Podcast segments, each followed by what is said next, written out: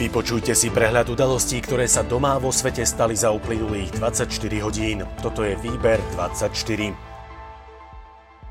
Koaliční poslanci zrejme takisto predložia návrh zákona súvisiaci s ochranou života.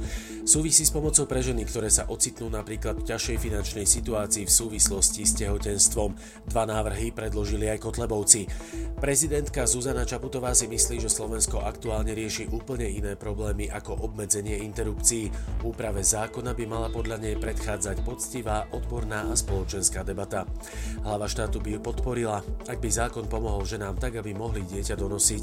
Slovenské národné stredisko pre ľudské práva upozorňuje na nebezpečné legislatívne snahy potláčať práva žien a obmedziť prístup k bezpečnej forme interrupcií. Minister hospodárstva Richard Sulík chápe konferenciu biskupov Slovenska v tom, že chce voľnú nedeľu ako deň pracovného pokoja. Zároveň ale tvrdí, že nechce nikoho obmedzovať, zatiaľ čo biskupy chcú ľuďom diktovať, ako majú žiť. Sulík to uviedol v reakcii na vyhlásenie biskupov, ktorí sú za to, aby sa v spoločnosti obnovila voľná nedeľa ako deň pracovného pokoja. V kauze údajnej objednávky vraždy Silvie Folcovej pokračoval súd s obžalovaným Pavlom Ruskom, vypovedali štyria svetkovia. Bývalá manželka tvrdí, že by na taký skutok Rusko nemal dôvod. Pojednávanie bude pokračovať až koncom septembra. 787 testov odhalilo jeden nový prípad korony. Celkovo 23 600 občanov absolvovalo od začiatku pandémie karanténu v štátnych zariadeniach. Minister životného prostredia Jan Budaj pripomenul programové vyhlásenie vlády v reakcii na výzvu predsedu parlamentu Borisa Kolára, aby sa zastavila zonácia Národného parku Muránska planina. Vládny program hovorí, že 50% územia národných parkov má byť vyhlásených za bezzásahový les. Kolára aj všetkých záujemcov pozýva Budaj do diskusie, či už na pôde parlamentu alebo ministerstva. Zamestnanci by už čoskoro mali dostať na výber. Buď si od zamestnávateľa vypýtajú gastrolístky alebo radšej finančný príspevok na stravu. Minister hospodárstva Richard Sulík oznámil, že koalícia sa dohodla na veľkej zmene, ktorá ovplyvní stravovacie možnosti ľudí. Povinné gastráče majú byť minulosťou. A čo si myslíte vy? Hlasujte v ankete na našej stránke dnes24.sk. Minister pôdohospodárstva Jan Mičovský chce podporiť predaj slovenských potravín. Hovorí o vzniku odbytových centier pre veľké obchodné reťazce, ktoré by svojou produkciou zásobovali malovýrobcovia. Obchodníci požadujú významné objemy potravín. Ak naši farmári svoje kapacity nespoja, veľké kontrakty od reťazcov nedostanú. Civilný zamestnanec viac ako rok predával drogy na Akadémii policajného zboru v Bratislave. V jeho skrinke na akademickej pôde zaistili trávu a halucinogénne huby v množstve 400 dávok. Pre muža žiada polícia väzbu. Hrozí mu 10 až 15 rokov za mrežami. Poďme do zahraničia.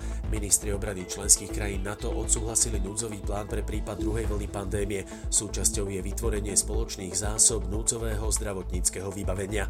Počíta sa aj so zriadením krízového fondu v hodnote niekoľkých miliónov dolárov, z ktorého sa bude nákup takéhoto vybavenia financovať.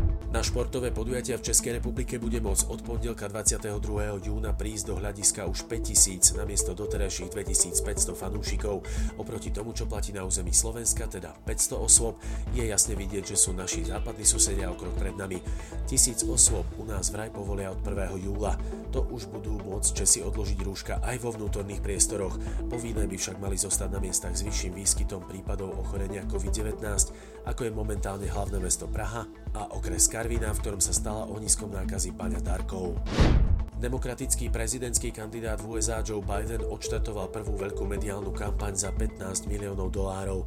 Vysielať sa bude v šiestich štátoch, v ktorých naposledy vyhral Bidenov protikandidát Donald Trump. Ten spustil kampaň proti voľbe poštou a hovorí, že sa pri nej bude podvádzať. Experti pritom predpokladajú, že záujem o voľby na diaľku bude pre obavy z korony obrovský a systém tak skolabuje. Ruský cenzúrny úrad zrušil zákaz používania šifrovanej komunikačnej aplikácie Telegram. Služba bola zablokovaná viac ako dva roky na základe rozhodnutia okresného súdu v Moskve. Tento zdôvodnil tým, že Telegram odmieta poskytnúť kľúče na rozšifrovanie správ užívateľov. A ešte pohľad z okna. Na juhu bude v piatok krajšie ako na severe, oblaky však budú na celom území. Na mnohých miestach prehánky, dážď, ojedinele búrky, spadnúť môže 10 až 40 mm zrážok, teplota 16 až 21 stupňov Celzia. Výber 24 pre vás dnes zo servisu TASR pripravil Boris. Ďakujeme, že nás počúvate.